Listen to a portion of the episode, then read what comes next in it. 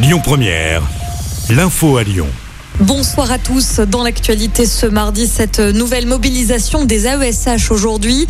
Les accompagnants d'élèves en situation de handicap déplorent les conditions d'emploi, un manque de personnel, mais aussi une précarité grandissante. Un rassemblement été prévu devant le rectorat dans le 7e arrondissement de Lyon en début d'après-midi.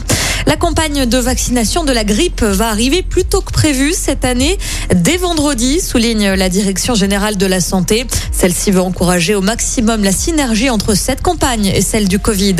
Les Français auront-ils droit à une baisse des taxes ou encore à un chèque carburant Le gouvernement va annoncer d'ici la fin de semaine un dispositif simple, juste et efficace. Je cite, c'est le porte-parole du gouvernement, Gabriel Attal, qui l'a annoncé ce matin.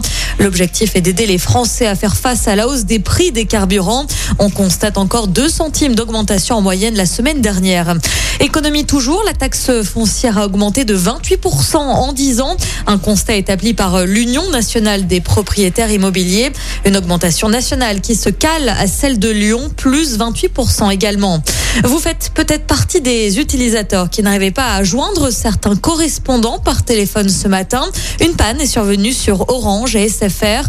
Ces clients étaient pendant plusieurs heures dans l'incapacité de passer des appels de SFR Mobile vers Orange Mobile. La panne était terminée vers 13 heures selon les deux opérateurs. On parle télé à la radio. Le film de François Ozon, Grâce à Dieu, était diffusé hier soir sur France 2 pour la toute première fois en clair. Près de 2 millions de téléspectateurs étaient au rendez-vous. Ce long métrage inspiré de l'affaire Prena était suivi d'un débat. Et puis un mot de football pour terminer. À suivre ce soir la troisième journée des phases de poule de la Ligue des Champions. Le PSG reçoit Leipzig.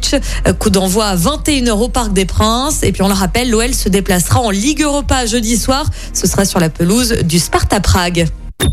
Écoutez votre radio Lyon Première en direct sur l'application Lyon Première, lyonpremière.fr et bien sûr à Lyon sur 90.2 FM et en DAB+.